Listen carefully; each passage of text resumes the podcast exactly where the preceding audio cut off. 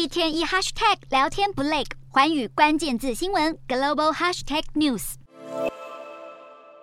你好，Mark，你敢知影咱的团队打造第一个支持口语语言的翻译系统？Hi Mark，Do you know that our team created the first translation system to support a spoken language？AI 科技的进步日新月异，未来直接使用闽南语和外国人交流不再是遥不可及。Meta 团队宣布开发出转换闽南语和英语的翻译技术。Meta 执行长祖克伯也兴奋地示范这项技术。Yeah, this is great. Hokkien is spoken by millions of people, but since there's no standard writing system, uh, that makes it pretty challenging to build a translation system like this. 这实在是真赞，有数百万人讲福建话，但是并无一个标准的书写系统，这个打造翻译系统变得真困难。闽南语是世界上的主要语言之一，有超过五千万人使用。除了台湾以外，福建、新加坡、马来西亚等地方的民众，日常生活当中也都会使用闽南语。然而，闽南语面临的一个问题，就是多数人使用时并不会使用文字，这也形成语言翻译 AI 的一大挑战。Meta 在开发的过程中，将中文作为中间语言，记录闽南语的读音，并让机器反复学习，最后成功将闽南语转成英语。多数人学习闽南语，通常只有在和家人的沟通中缺少书写系统，恐怕也将让闽南语凋零。未来这项技术不止让语言无国界，也对闽南语的保存有所帮助。